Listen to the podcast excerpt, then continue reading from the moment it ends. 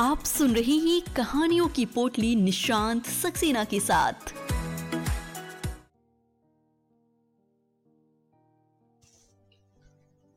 Hello नमस्ते दोस्तों, स्वागत है आपका मेरे पॉडकास्ट पे।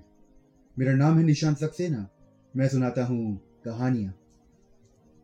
लेके आ गया हूँ आज फिर आपके सामने अपनी कहानियों की पोटली। और आज मेरी पोटली से जो कहानी निकली है उसका नाम है चिड़िया। तो किस बात का है इंतजार, उठा लीजिए अपना चाय का कप और बैठ जाइए सुकून से। शुरू करते हैं आज की कहानी। अगस्त की उमस भरी शाम थी। एसी खराब हो गया तो वसंत देव सिंह घबरा उठे। एक भारी स्वस्थ शरीर बगावत कर उठा। वॉशिंगटन के एक अखबार से मन बहलाने लगे। अभी 30-35 किलोमीटर होते पर किसी मेले की बात पड़ी। ये मेला हर साल लगता था। अंधेरा शुरू होते ही ये मेला शुरू होता और आधी रात तक चलता। जब एसी खराब था तो घर में रुकने का तो कोई मतलब ही नहीं था। रात होते होते वसंत देव सिंह अपनी मोटर कार जंगल के पास प्रकाशित घास में मैदान में खड़ी करके रोशनी उड़ेलते मेले में घुस गए। मेले में अमेरिकी देहातों और कस्बों के रंग ढंग का प्रदर्शन हो रहा था। गाय, बैल, बछड़े, घोड़े, भेड़े खरीदे और बेचे जा रहे थे। इसके अलावा और भी दुकानें थीं। स्थानीय कला, भोजन, संगीत और धार्मिक ख्यालों का आदान प्रदान हो रहा था।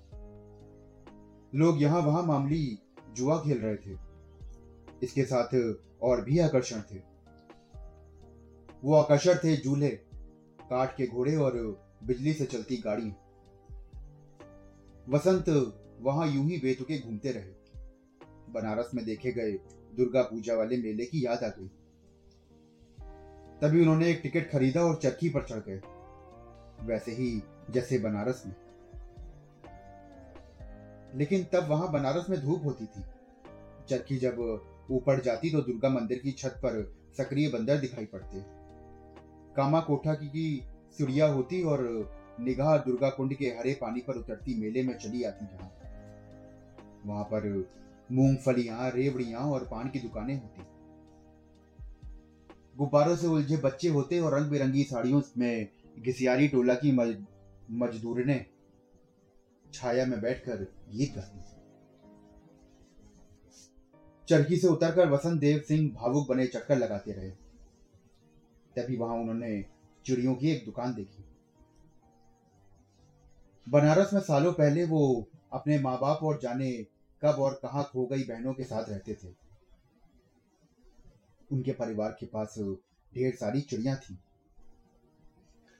बाप दरभंगा के रईस थे, जिन्हें रेशमी कपड़ों, इत्र, नेपाली खपरा और पहाड़ी चिड़ियों का बड़ा शौक था।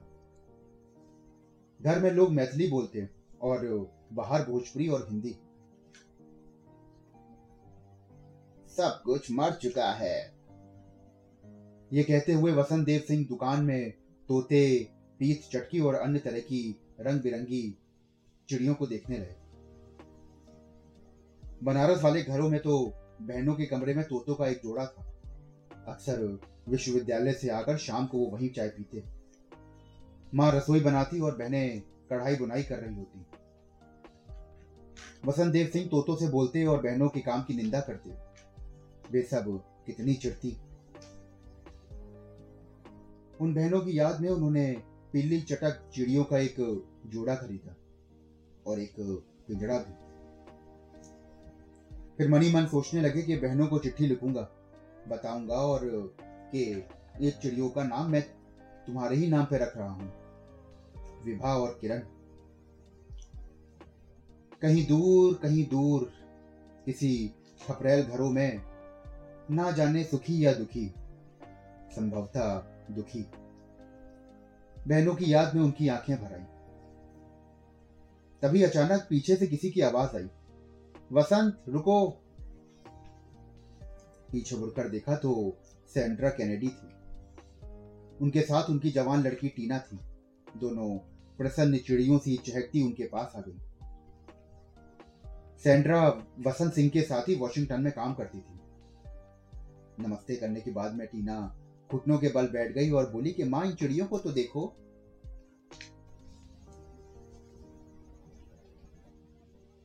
उसके उभर आए अंगों से निगाह हटाते वसंत देव सिंह ने उसकी मां से पूछा, आपके पति नहीं आए हैं क्या? ओ नहीं, जॉर्ज को इन मेलों में कोई दिलचस्पी नहीं, मैं भी कोई आती थोड़े ही, वो तो टीना ने जीत करी तो मैं आ गई। टीना अभी भी चिड़ियों से बात कर रही थी। वसंत देव सिंह ने उन्हें कुछ खाने पीने के लिए आमंत्रित किया। एक दुकान से कोक और कुछ नमकीन लेकर वो हरी ढाल पर बैठकर मेले में हो रही चीजों पर टिप्पणी करते रहे। सैंड्रा को वसंत देव सिंह बेहद पसंद थे। अपने अलमस्त स्वभाव और जीवन को आराम से भोगने के ढंग से वो लोगों को निश्चिंत हो आनंद लेने का न्योता देते थे। पीले फूलों की झाड़ी के पीछे कोई गिटार बजा रहा था। देर से उग रहे चांद के नीचे सफेद फूलों में से किसी को प्यार कर रहा था। पिंजरे की चिड़ियां चुपचाप एक दूसरे से सटी मूर्तियों की तरह बैठी थी। एकाएक कहीं तेज आते नगाड़ों की धुन ने उन्हें चौंका दिया। कहीं लोक नृत्य शुरू हो गया था।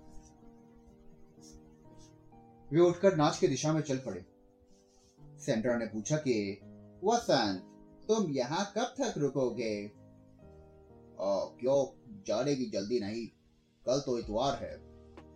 वो टीना यहाँ रहना चाहती है, लेकिन मुझे कहीं काम है। अगर तुम इसे अपने पास रख लेते तो मैं एहसान मानती। ओ, मुझे खुशी होगी। ये कहते हुए वसंत देव चल दिए। अरे, चिड़िया तो हम ढाल पर ही भूल गए। ये कहती हुई टीना पीछे दौड़ पड़ी और देखते देखते भीड़ में खो गई। हाफती हुई पिंजरा लेकर लौटी तो वसंत देव सिंह ने कृतज्ञता प्रकट करते हुए धन्यवाद दिया। देखिए, इसके साथ अभी भी आपका फायदा शुरू हो चुका है, सैंड्रा ने बोला और वो वहां से चल दी। एक बुजुर्ग कुछ पैसों के लोगों की उम्र भाग रहा था। वसंत देव सिंह ने वहां थामी और टीना को लेकर उसके सामने पहुंच गया।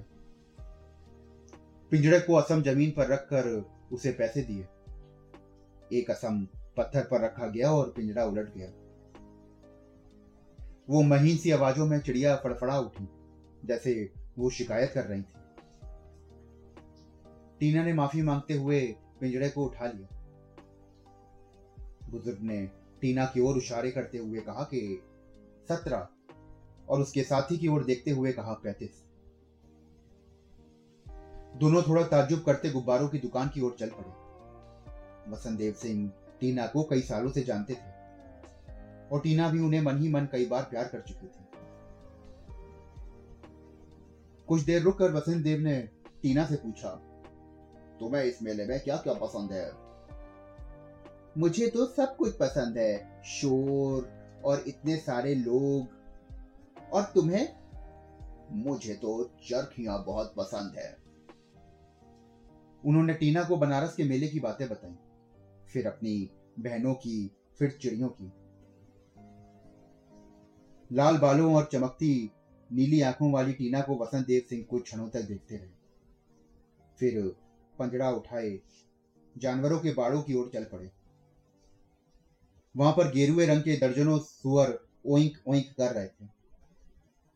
वहीं पर ऊंचाई पर एक भीगी लड़की बड़ी ही ठिठाई से तमाशा कर रही थी। लड़की एक पटरे पर खड़ी थी। नीचे आधे गज की दूरी पर एक गज भर गहरे कांट के नान से पानी भरा था। लोग पैसे देकर किसी पतले लोहे पर निशाना मारते और सफल होते ही वो पटरा नीचे गिर जाता। नीचे गिरते ही लड़की पानी के भरे नान में गिर जाती और भीगे कसे कपड़ों में वो लोभ की वस्तु बनती। इस तरह घूमते, बातें करते और रात बिताते ये एक दूसरे को देखते जा रहे थे। चिड़ियों का पिंजरा बोझ था, उनके साथ लटका रहा। वसंत देव ने कई बार चाहा कि उसे गाड़ी में रखाएं, लेकिन टीना उसे साथ रखने का आग्रह करती है। पिंजड़े को कुछ देर के लिए धर्म की दुकान पर रखकर काट के सतरंगी घोड़ों की ओर गए। वहां एक पीले तंबू के नीचे गोल मंच था जहां पर दर्जनों रंग बिरंगे घोड़े दो कतारों में गोलाई में खड़े थे। केंद्र में एक मशीन मन के उमंगों को भर देने वाले संगीत के साथ घोड़ों को गोलाई में घुमाती और इन धुनों के खत्म होते ही थोड़ी सी चप्पी होती और फिर दूसरी धुन शुरू हो जाती। इन चुप्पियों में आंखें बंद किए वो एक दूसरे की ओर झुक जाते।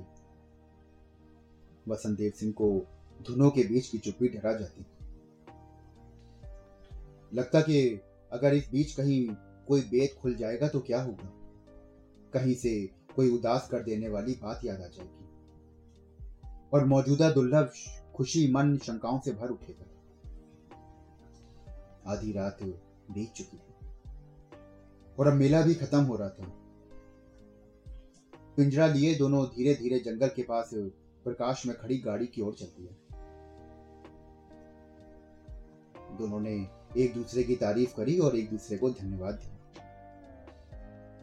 वो गाड़ी के पास आए तो देखा कि आसमान की सभी गाड़ियां जा चुकी हैं। पिंजरे को छत खुली गाड़ी में रखकर वसंत देव सिंह ने टीना को अपनी ओर खींचा और दोनों एक गहरे अंकवार में बंद गए। लोगों के कहीं आने पर वो अलग हो जाते और जल्द ही वो जंगल की गहराइयों में उतर गए। वहां एक खुली जमीन और हरी घास मुलायम सेज लिए बैठा हुआ था। आकाश में छितराए बादल बीच नक्षत्र टिमटिमा रहे थे। कुछ समय बाद चांद का नुकीला हिस्सा एक सांवले बादल के गर्भ में घुस रहा था। जब वो जंगल से बाहर आए तो अलसाई टीना वसंत देव की बाहों के सहारे चलती अपने अस्त व्यस्त बालों को संभालती रही। दरवाजा खोलकर पिंजरा उठाते वसंत देव सिंह ने टीना को गाड़ी में बैठाया। दूसरी तरफ जाने से पहले उन्होंने झुककर टीना के होठ और गले को चूमा और फिर ड्राइवर वाली सीट पर चल दी। टीना ने अपनी पुरानी मैत्री जताने के लिए चिड़ियों की तरफ देखा और वहां पिंजड़े को छत से चिपकी अधमरी सी केवल एक ही चिड़िया थी। दूसरी को ना देखकर वो बोली कि वसंत, इसमें केवल एक ही चिड़िया है और वो भी बेहिसाब डरी हुई। वसंत देव सिंह ने पिंजड़ा लेकर गौर से देखा तो पिंजड़े के फर्श पर 2-4 पखनों के टुकड़े थे और बची चिड़िया सबसे ऊपर की तीलियों में टांगे फसाई निर्जीव सी चिपकी थी।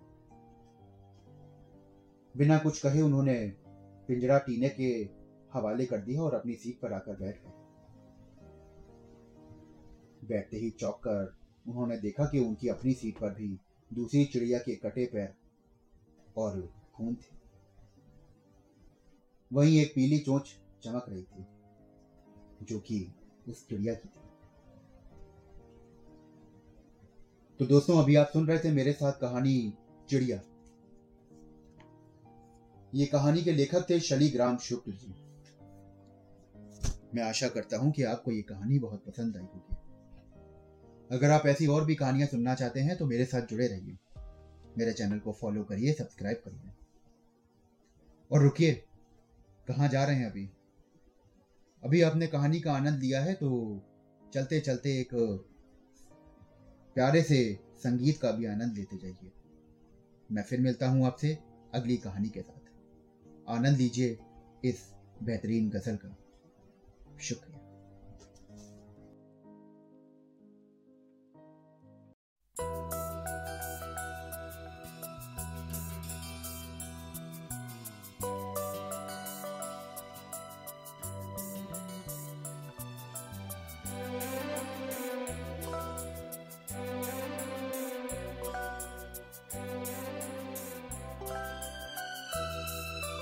दिन कुछ ऐसे गुजारता है कोई,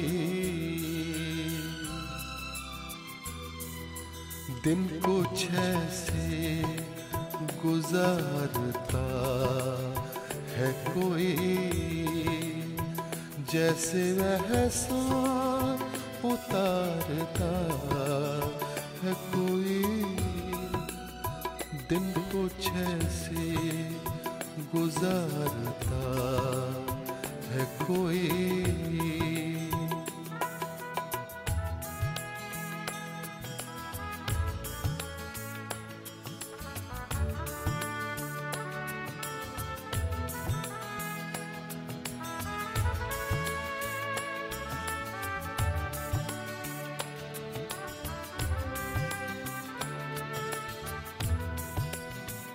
आईना देख कर तसल्ली हुई, आईना देख कर तसल्ली हुई, हमको इस घर में जानता है कोई, हमको इस घर में जानता है कोई, हमको इस घर में जानता है कोई, हमको इस घर में जानता है कोई।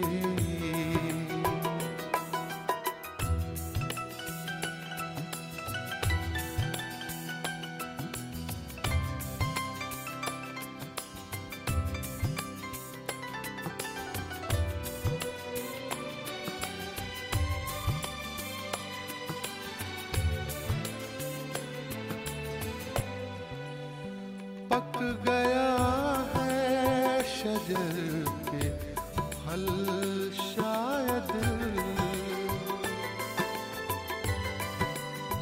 पक गया है शजर के फल शायद, फिर से पत्थर उछालता है कोई, फिर से पत्थर उछालता है कोई,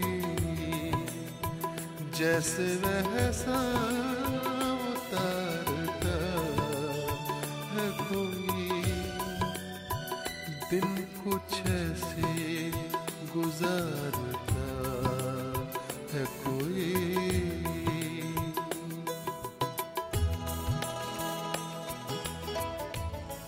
तुम्हारे गम की डली उठाकर ज़बां पे रख ली है, देखो मैंने ये कतरा कतरा पिघल रही है, मैं कतरा कतरा ही जी रहा हूँ।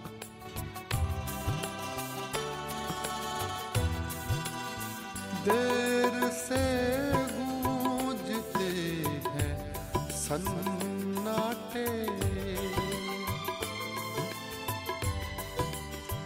देर से गूंजते हैं सन्नाटे, जैसे हमको पुकारता है कोई, जैसे हमको पुकारता है कोई, जैसे हमको पुकारता है कोई, दिन कुछ ऐसे गुजारता है कोई,